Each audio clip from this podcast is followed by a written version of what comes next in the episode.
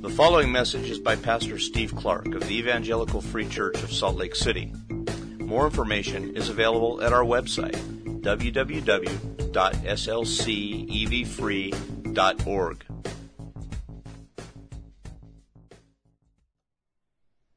Let's pray.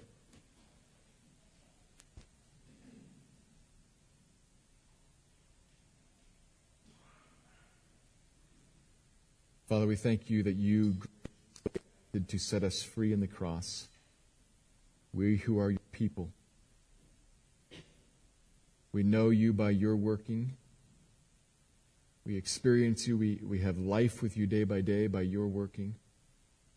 As was prayed already, it is all you that gives us such hope and such blessing, and we say thank you for that.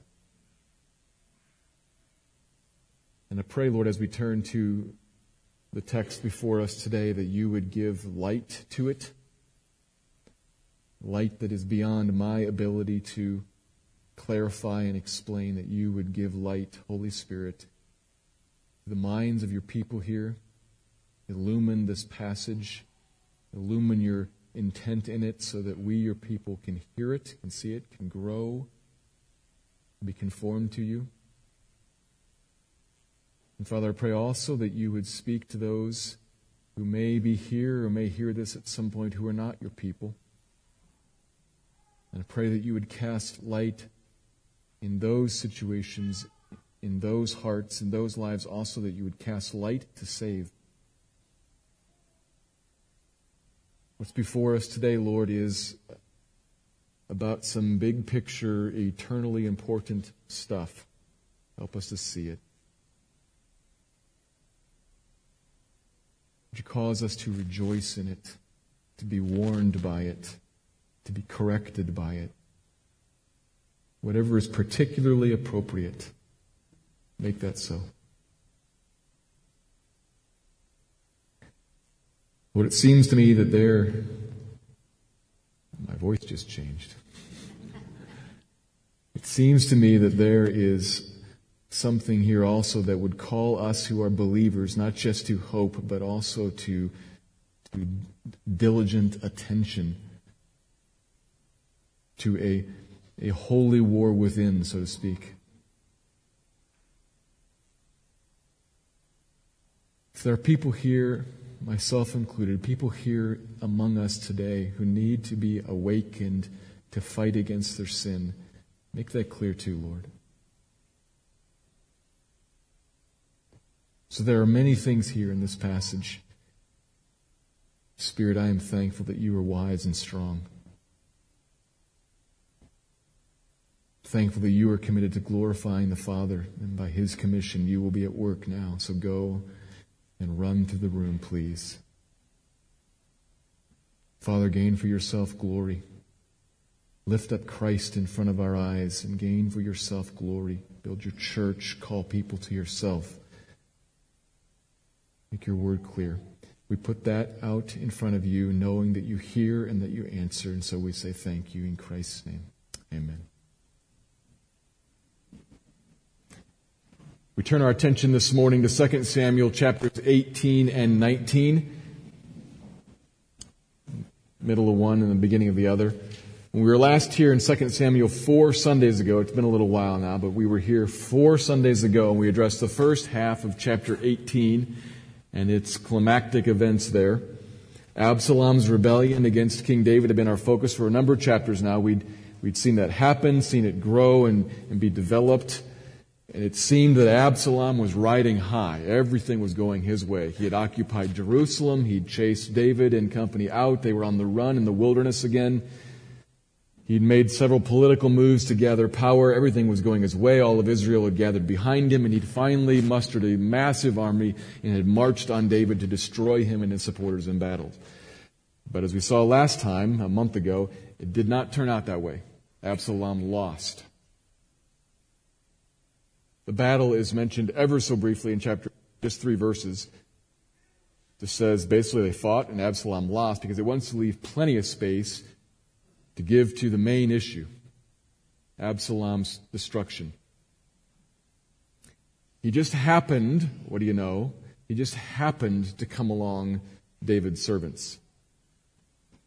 hung up in a tree by his head, and the royal mount, the donkey, walks off and leaves him hanging there, signifying his kingdom walking away as he's left hung on a tree, cursed, struck down and killed. And then it says, buried in a great pit and covered over with a massive pile of stones, a figurative execution, a stoning, condemning this evil rival king. It was all going just swimmingly until it wasn't. And God cast him down and killed him, cursed and condemned, which of course was not what David wanted. You'll recall David had made a point of telling his army commanders to go easy on the boy, on the young man, Absalom. They're marching out to battle. That was the repeated language of the chapter that we saw. He has a soft spot for his son, even though this son is evil. And he asks them to go easy on him, which of course Joab just brushes aside when he kills him. But David was hoping for a different outcome somehow, an impossible, unrealistic one. If you think about it, there is no deliverance from evil that does not destroy evil. David hopes for something else and doesn't get it, as we find in this passage today. That's what brings us to our passage, beginning in chapter 18, verse 19, reading through 19, verse 8. I'm going to read through it and then pass pass back through to touch on some of the details and make sure that we understand the basic flow of the chapter. And I think then as we look at a couple of the of the issues here, we're going to find something that's encouraging to us. It should be encouraging to you if you're a Christian. But there also might be some challenge. There's something that, that we're called to in, in this and something we're challenged by perhaps as we see David's response to what the Lord did. So let me read the passage, 2 Samuel 18, beginning in verse 19.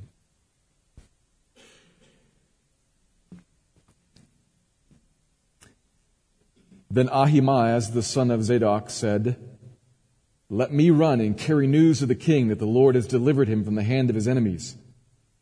And Joab said to him, You are not to carry news today. You may carry news another day, but today you shall carry no news, because the king's son is dead. Then Joab said to the Cushite, Go, tell the king what you have seen. The Cushite bowed before Joab and ran. Then Ahimaaz, the son of Zadok, said again to Joab, Come what may, let me also run after the Cushite. And Joab said, Why will you run, my son, seeing that you have no reward for the news? Come what may, he said, I will run. So he said to him, Run. And then Ahimaaz ran by the way of the plain and outran the Cushite. Now, David was sitting between the two gates, and the watchman went up to the roof of the gate by the wall. And when he lifted up his eyes and looked, he saw a man running alone. The watchman called out and told the king, and the king said, If he is alone, there is news in his mouth. And he drew nearer and nearer. The watchman saw another man running, and the watchman called to the gate and said, See, another man running alone. And the king said, He also brings news. The watchman said, I think the running of the first is like the running of Ahimaaz, the son of Zadok. And the king said, He is a good man and comes with good news. Then Ahimaaz cried out to the king, All is well. And he bowed before the king with his face to the earth and said, Blessed be the Lord your God, who has delivered up the men who raised their hand against my lord the king. And the king said, Is it well with the young man Absalom? Ahimaaz answered, when Joab sent the king's servant, your servant, I saw a great commotion, but I do not know what it was. And the king said, Turn aside and stand here. So he turned aside and stood still. And behold, the Cushite came. And the Cushite said, Good news for my lord the king, for the Lord has delivered you this day from the hand of all who rose against you. And the king said to the Cushite, Is it well with the young man Absalom? And the Cushite answered, May the enemies of my Lord the King and all who rise up against you for evil be like that young man. And the king was deeply moved and went up to the chamber over the gate and wept. And as he went, he said, Oh, my son Absalom, my son, my son Absalom, would I had died instead of you, O Absalom, my son, my son. And it was told Joab, Behold, the king is weeping and mourning for Absalom. So the victory that day was turned into mourning for all the people. But the people heard that day, the king is grieved for his son. And the people stole into the city that day as people steal in who are ashamed when they flee in battle. And the king covered his face, and the king cried with a loud voice, Oh, my son Absalom! Oh, Absalom, my son, my son!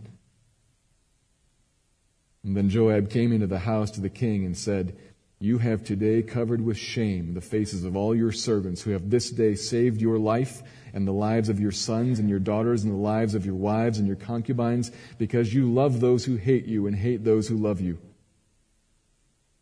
For you have made it clear today that commanders and servants are nothing to you. For today I know that if Absalom were alive and all of us were dead today, then you would be pleased. Now, therefore, arise, go out and speak kindly to your servants, for I swear by the Lord, if you do not go, not a man will stay with you this night, and this will be worse for you than all the evil that has come upon you from your youth until now. Then the king arose and took his seat in the gate, and the people were all told, Behold, the king is sitting in the gate. And all the people came before the king. It's the word of the Lord in 2 Samuel.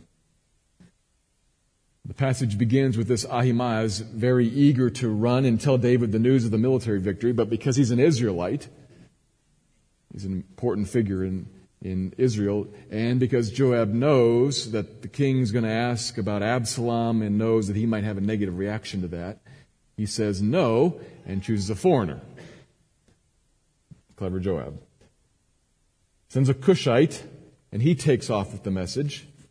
But Ahimaaz is persistent he wants to proclaim this good news. He knows this is a joyous message. And he wants to be the one who gets to shout it out to the city. So he begs him, and finally, Joab relents, probably thinking that the Cushite has a head start and will get there first anyway. So he runs, and meanwhile, David, in a scene reminiscent of something from the very beginning of Samuel, reminiscent of Eli sitting in the gate waiting to hear news of a battle involving his sons. He sits waiting to hear, waiting to hear what other people report to him, the watchmen from up above. And he hears of messengers running, surely carrying news and likely good news, given who it seems to be. And Ahimaaz gets there first and is able to scoop the story. All is well. Literally, he says shalom, which doesn't just mean peace from war, you know, there's no more fighting, but means good rest, contentment, wholeness, all is well. But what does that mean? Well, to Ahimaaz and to everybody else, what that means is verse 28 All is well. Blessed be the Lord your God who has delivered up the men who raised their hand against my Lord the king. That's the news, and that's the good news that he's eager to carry. But that's not what David wants to know. And the king said, Is it well with the young man Absalom? There's that strange attitude again. The young man, that's that term that could be translated boy. How's it with my boy Absalom? He's engaged in the most manly of activities here, Absalom is. But he's my boy. How is it with Absalom? And Joab, having told Ahimaaz exactly what happened, he knows that Absalom's dead, but he also is sensing the odd atmosphere here. He kind of hedges. Well, you know, there was a lot going on. I'm not completely sure what happened. And thankfully, then the foreigner arrives. so he steps to the side, and the Cushite comes. Good news for my Lord the King. The Lord has delivered you. And again, that's still not what David wants to know. Same question as before. Is it well with the boy Absalom? Is he okay? Perhaps a little more insensitively, the Cushite says, Is he okay? Are you out of your mind? May all of the king's enemies and all who raise their hand against you to do evil be like that young man, cursed, condemned, and dead. Thank God.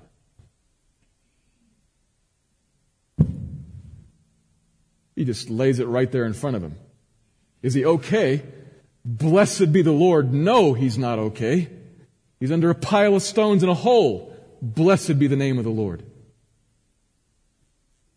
And David comes undone.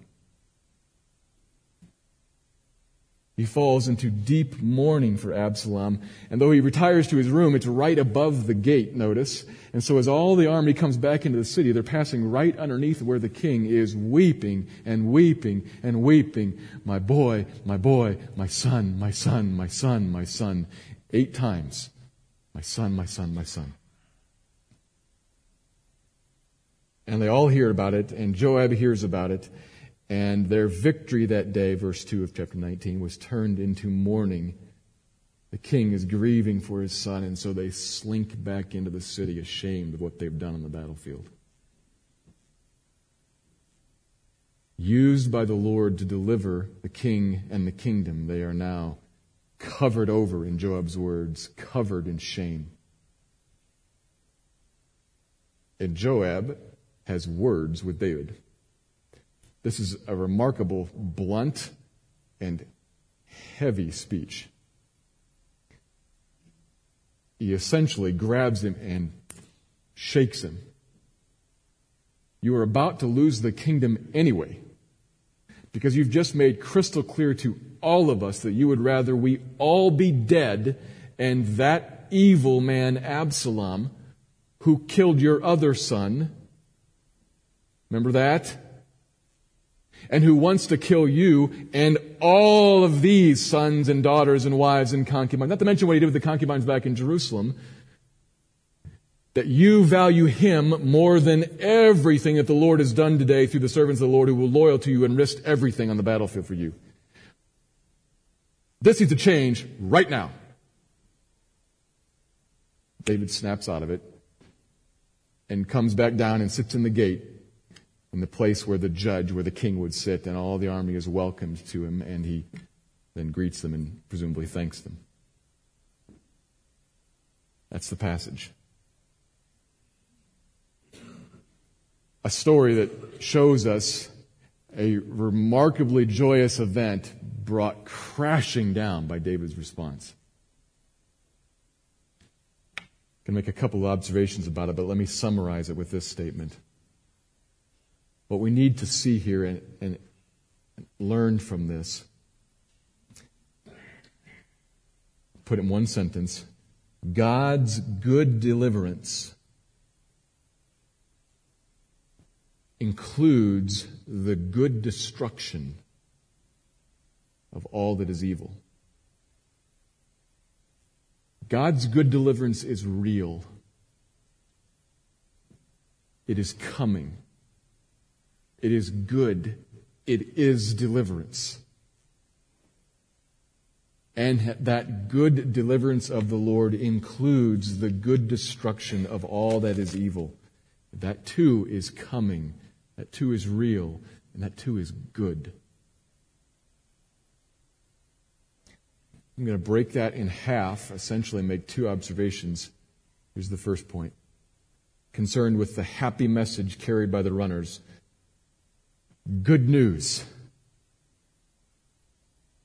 The Lord delivers his king and kingdom to peace.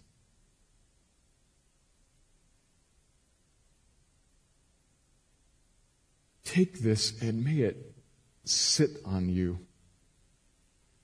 Something you probably intellectually already are familiar with, but it, let it be pronounced to you. Good news. The Lord delivers his king and kingdom to peace. That's the message that the messenger is so eager to carry. Ahimaaz wants to tell David, verse 19, let me run and carry news. That's the word repeated a bunch of times throughout this passage. I want to proclaim this news. To those who are back there waiting and uncertain, the Lord delivers. When he finally comes to David, verse 28, all is well. Shalom peace. God has delivered you from your enemies to peace. And the Cushite, same thing, verse 31. Good news. My Lord, the Lord has delivered my Lord this day from the hand of all who rose against you. You are delivered. That's the message. Several times throughout this passage that they want to proclaim, that they're eager to proclaim. The news, blessed be the Lord, because he has delivered the king and the kingdom from evil to peace. That's the message. That's what the Lord has done. The Lord delivered. Now, obviously, verse 5, Joab points out that it's the servants, the soldiers, who this day saved your life and the lives of all your sons and daughters. As we've seen again and again, the Lord providentially works through people.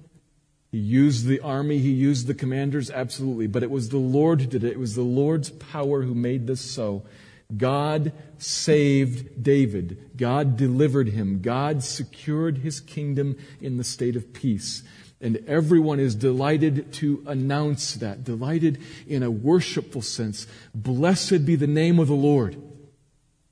God has done something marvelous for us this day. News.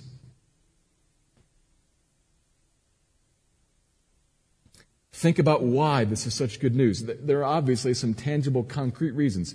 It has saved the lives of your sons and your daughters and your wives, your concubines, and all of the faithful servants here that, are, that have cast in their lot with you. It has saved their lives physically. Of course, that's good. If Absalom wins, he kills them all. So there's that. But beyond, beyond that, the, the obvious, tangible, physical things, beyond that, you have to see what's going on as these two kingdoms are in contention. The kingdom of Absalom and the kingdom of David.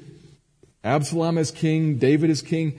That's not just like the Republicans and the Democrats.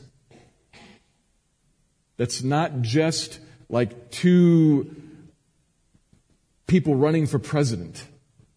This guy may win or this guy may win. It's not that.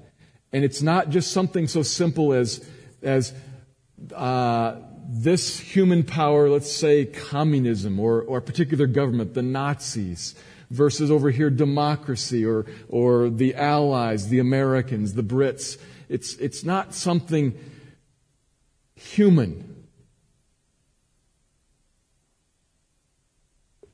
David and David's kingdom is the chosen kingdom of God on earth. David is the Lord's anointed servant. To oppose him is not to pick a different political flavor of the day.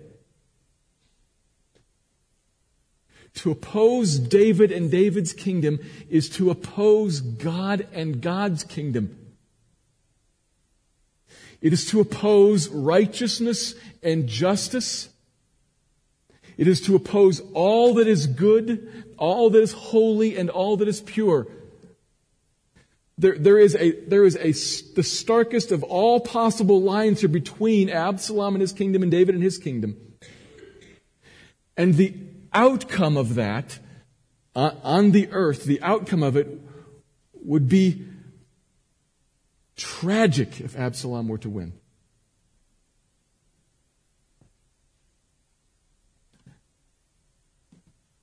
God's word would be broken if Absalom were to win. God's kingdom would perish on the earth if Absalom were to win. God's promise to raise up after David, not Absalom, but Solomon, and down through Solomon's line to bring a Messiah would perish if Absalom is to win and wipe out David's house. We see just one little battle here, but what this is presenting before us is, is the battle of the ages. The kingdom of God and the other kingdom, the kingdom of the rival king.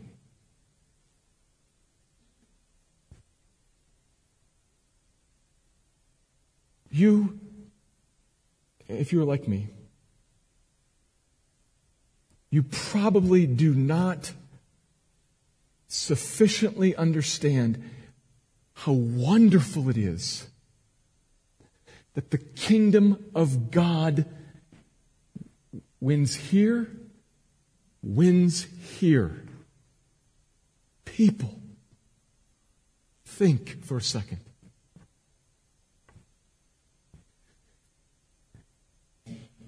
there is a, there is a king who himself is the embodiment of all that is beautiful and right. And God has delivered him and his reign into your life and will surely deliver him and his reign into all of the earth, covering it like the waters cover the sea. And that is precious beyond all imagination. But it is very hard for us to take that in and actually think like that. Because it is so familiar to us.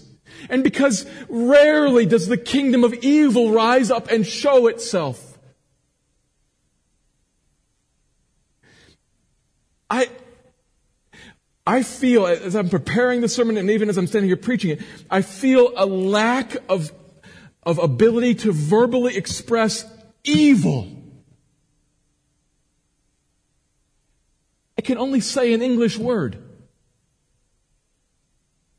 And I know that if I begin to illustrate evil, the first thing that pops into my mind, probably the first thing that pops into your mind, are things of, of atrocity type stuff, like, you know, child abuse, mass murder. I'm talking about evil. Get this. Honor your father and mother. No. Evil. Do not bear false witness, which means don't deceive. Always tell the truth. No. That's evil. Do not covet.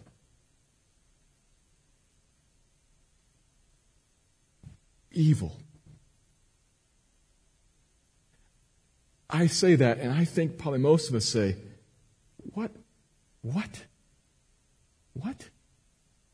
That's sin. I get that. It's, it's the Ten Commandments, if there's a couple of them, but evil? Yes. All who raise their hand against the Lord and against His anointed, all that raises their hand against God, against His throne, that would say to Him, you shall not reign. Whatever you say is at best advice I will choose. That is evil. And if that were to triumph in your heart and in our community and across the earth, oh! And I'm not even, here's where my language lacks me again. I'm not even talking about, boy, society would just go into the, into the tank. That's true. I'm not talking about that. Society going into the tank, yes, oh, terrible. But worse the Holy One who made everything, who made you, who made you to know Him, who means to communicate all goodness would be denigrated and shut down and said no to and rejected. That is evil. Tragedy. And yeah, society falls apart too. I say this, I can't even communicate it. That is evil. That is awful.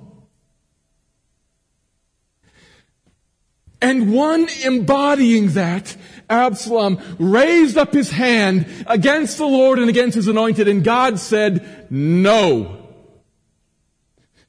Blessed be the name of the Lord. Because that no is not locked into 1000 BC in a moment on a particular battlefield. That no is locked into God's plan of the Davidic line ending in the Messiah, the King, and he has said, no, I will not allow him to be overthrown, but I will in fact deliver him and his kingdom. Glory! Good news for you. Good news for you. Good news for you. Good news.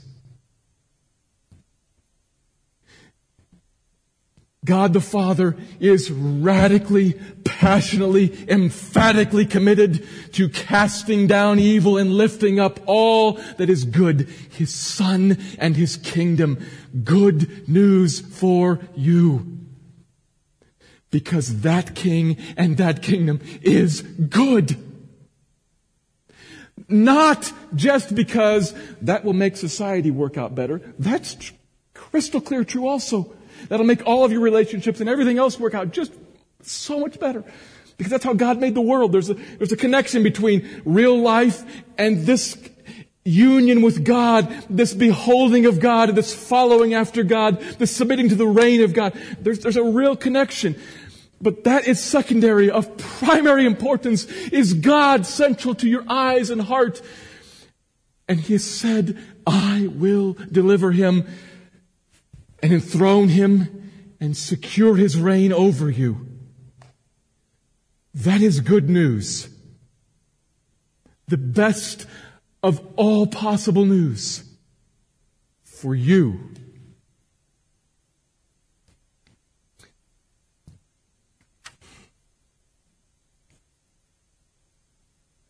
We read this passage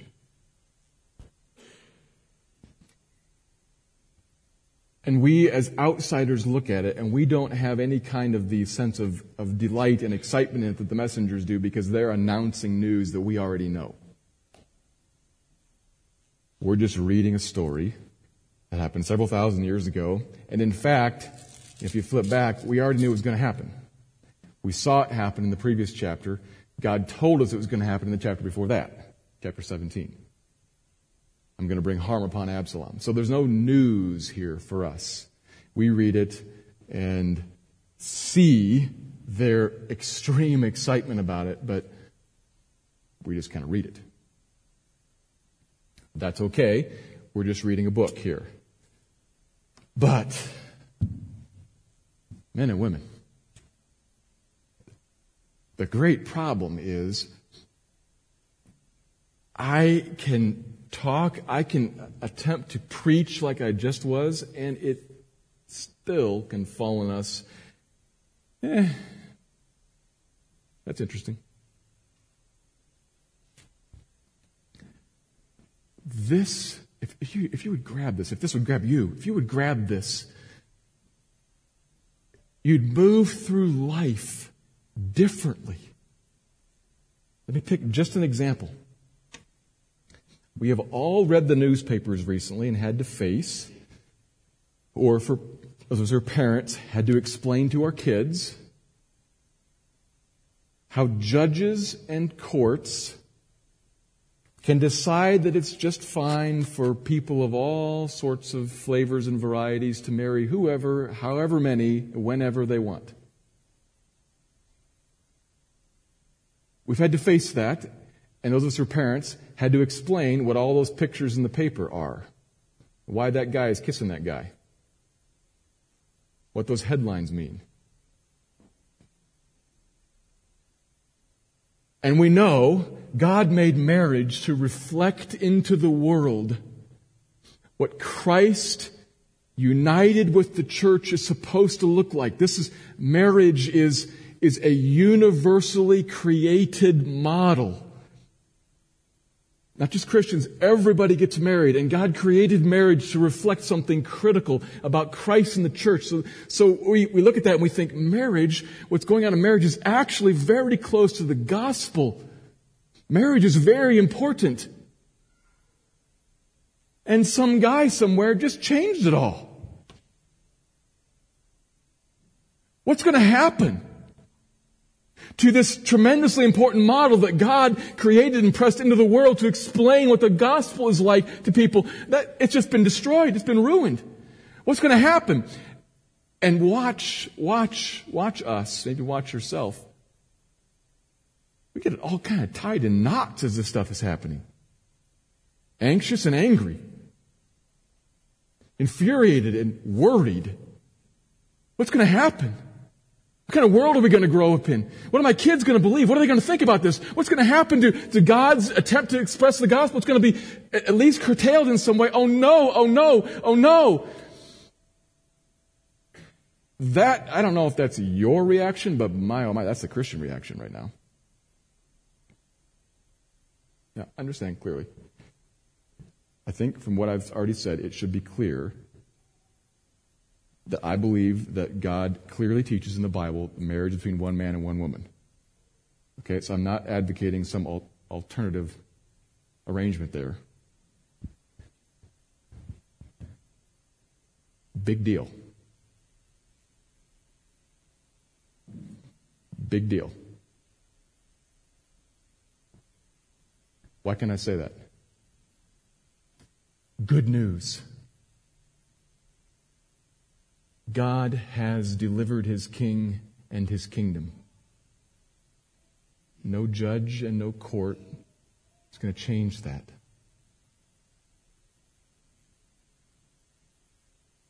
That's one little example, but you can find plenty of others in your life where what piles in on you as you see Absalom, figuratively speaking, Absalom's army marching and Absalom ascendant and this other kingdom chasing the kingdom of God out into the wilderness. You see that happening in your life, in, in your family, in the society around us, and it feels like we are going to be overwhelmed. The church is going to be overrun. The gospel is going to be undercut. What, oh, what, oh, what, oh, what is going to happen? Good news. What, oh, what, oh, what is going to happen? This. The king enthroned and the kingdom spread over the earth as the water covers the sea is going to happen because God is emphatically, emphatically committed to his glory covering the earth in his king for your good. So why so downcast, O my soul? Put your hope in God. You shall yet again praise him, your God and your salvation, your God, your deliverer.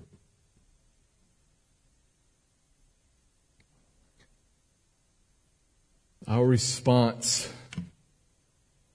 in this world, in the midst of the other kingdom still ascendant, is to, is to realize the Lord has delivered his king from the cross and from the grave and will ultimately, finally deliver him from everything and from every rival, everywhere, forever. That's good news.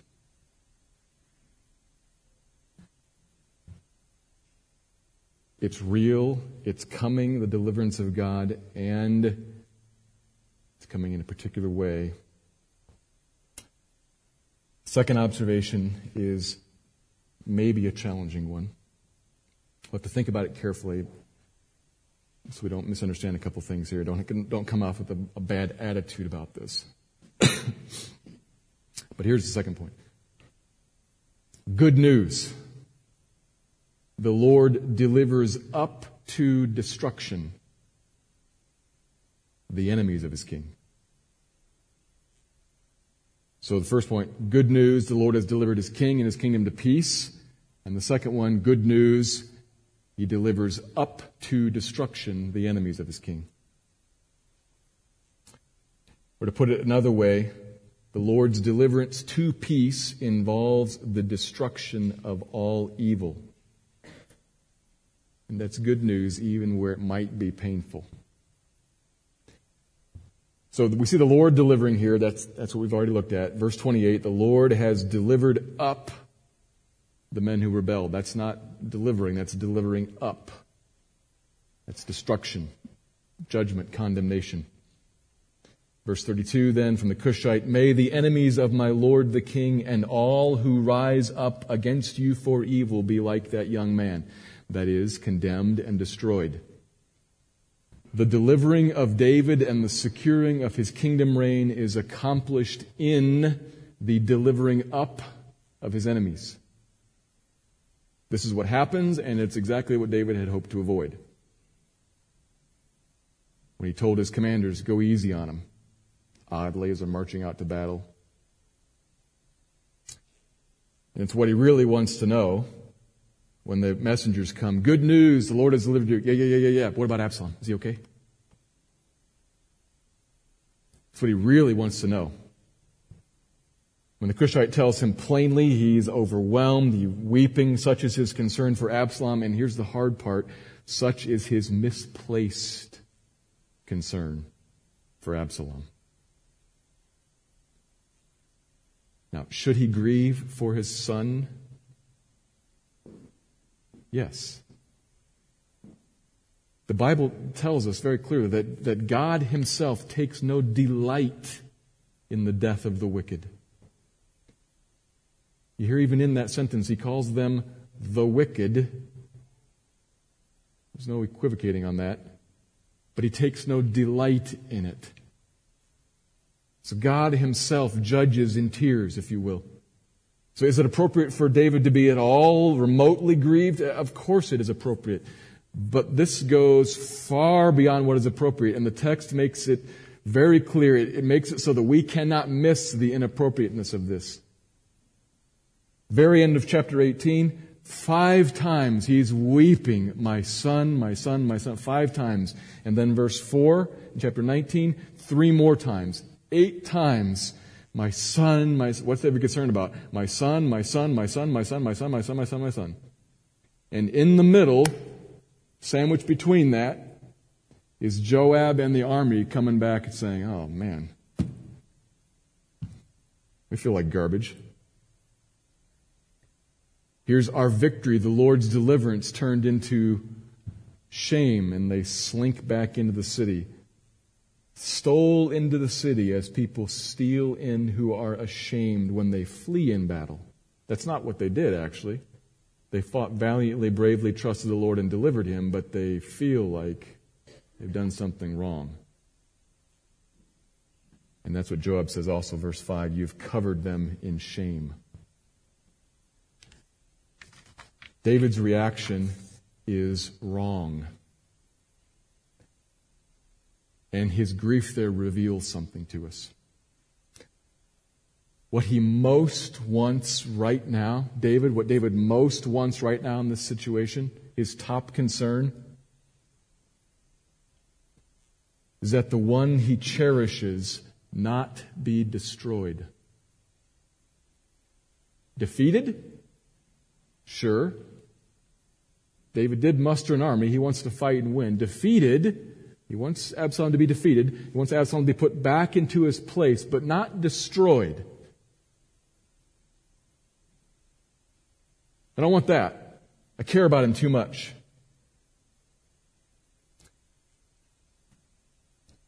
That's the problem. Here's a person set before us, heart laid open in front of us, and we see what he values. I, I yeah, yes, I do want evil to be put down, but not really totally, completely eliminated. Just kind of like reordered. I do want this kingdom lifted up, but not, but not in totality. I want a partial deliverance. I want, I want a compromised reordering of things. One, one commentator describing this said, this, this is like a man going in to get a cancer tumor removed who only wants half of it taken out because actually, you know, it's part of me. Stupid. Those are my cells, and you know, I'm attached to them, so leave some. That's David's approach here. I really want, my heart gives me away. What I really want is Absalom. Who, that, the evil, wicked Absalom? Yeah. What? That's, that's the point that may challenge us here this morning because it is not hard for us to think about, Amen. The kingdom of God will be lifted up. The kingdom of Jesus will be lifted up and all that is evil will be destroyed. The evil stuff that I hate will be destroyed. That's not hard. It's the evil stuff that I have some affinity for being destroyed. That's hard.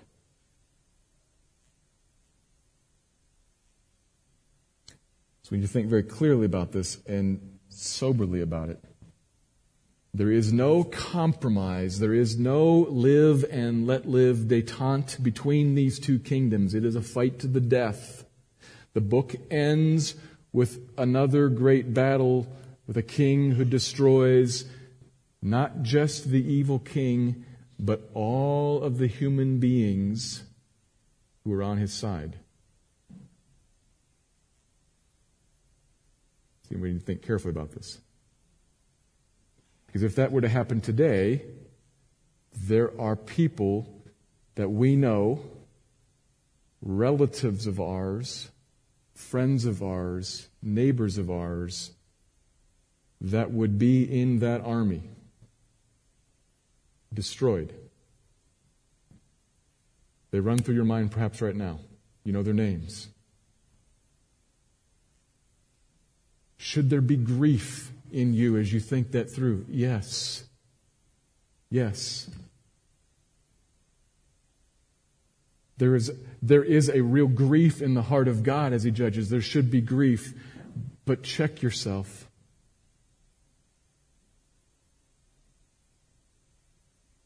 It is one or the other, one kingdom or the other. Resolve the tension by speaking to those beloved ones and pleading with them to flee from the wrath to come. Do not deny the coming of the wrath.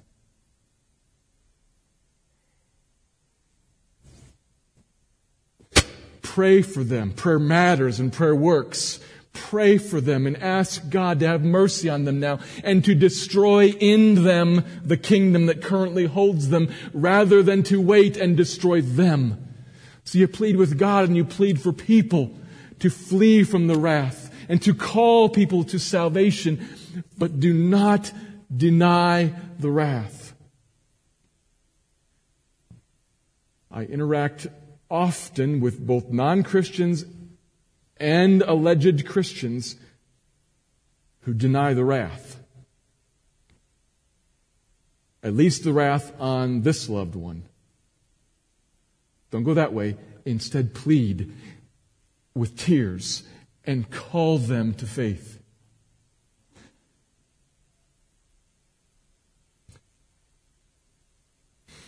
Plead with those you love to flee from the wrath to come.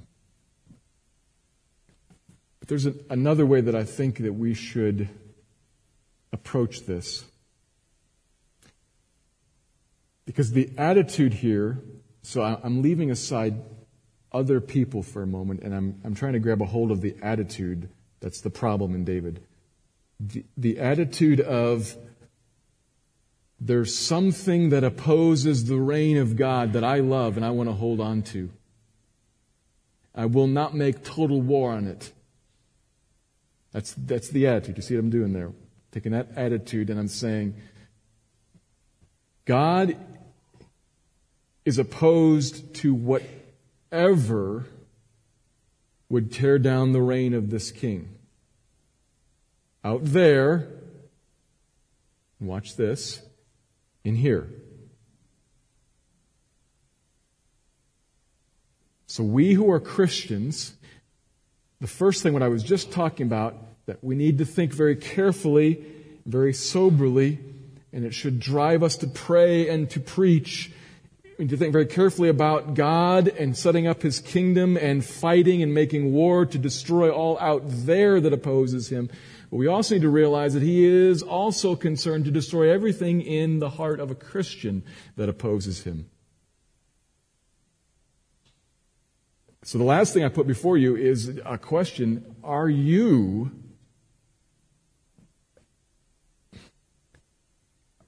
as committed are you as committed as the Lord is to opposing what's in you that resists his reign? Sometimes we Christians speak of holiness, speak of a life pleasing to the Lord, and are a long way from making war,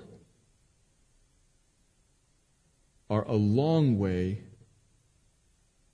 from diligently seeking to put to death all that is in me that is against him. Instead, I seek a compromise. Hebrews will talk about getting rid of the sin and that which so easily entangles. And oftentimes I want to say, I want to like diminish the sin and try to untie myself from that which entangles. I just did two things there. Notice that? I don't want to eliminate the sin and what entangles. I want to diminish it and get it back in its proper place.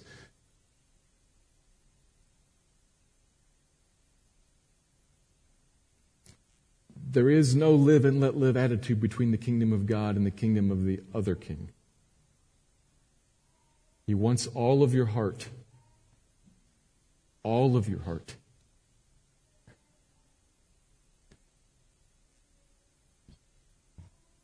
So, what do you say?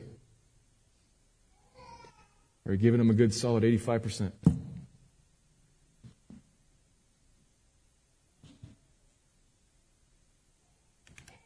The wrong way to respond to this would be to say, I'm going to suck it up and do it. Or, boy, I sure hope God changes me. What's for lunch?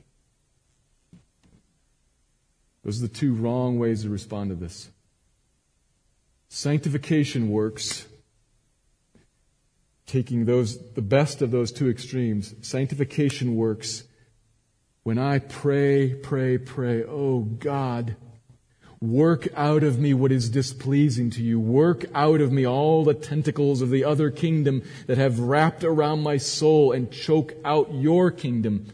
I want your kingdom to come. I want your will to be done in here as it is in heaven. Please hallow your name in here. Please deliver me from the evil one as he attacks me in here. You pray, pray, pray for God to move and then you fight, fight, fight and say no to sin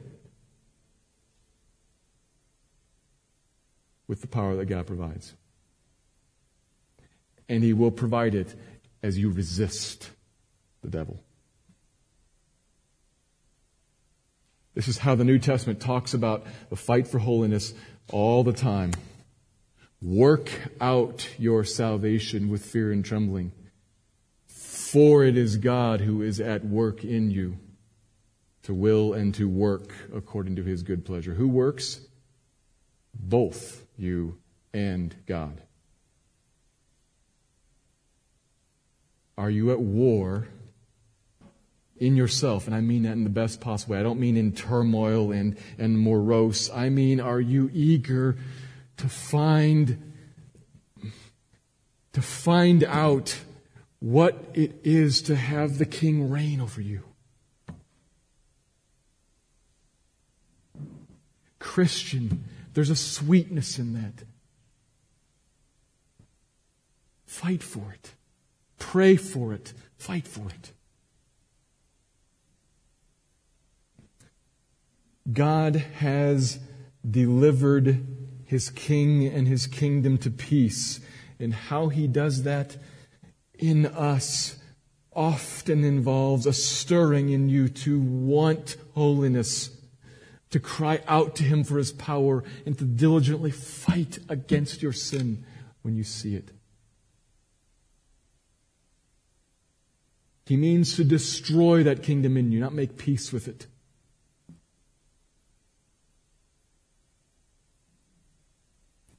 So perhaps now you need to pray to God, and perhaps you need to ask Him, Lord, what kind of work do you want to do in me? Pray, repent if you need to. Take a few minutes here, and then we'll we'll close with a response. But but I mean pray. Now I, I don't mean pack up your Bible and get ready to go. I mean pray now. And then we'll close.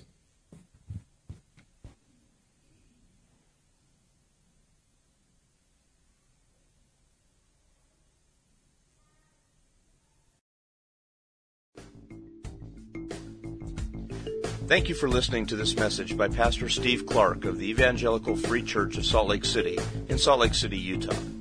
Feel free to make copies of this message to give to others, but please do not charge for these copies or alter the content in any way without permission. We invite you to visit our website at www.slcevfree.org or call us directly at area code 801 943 0091.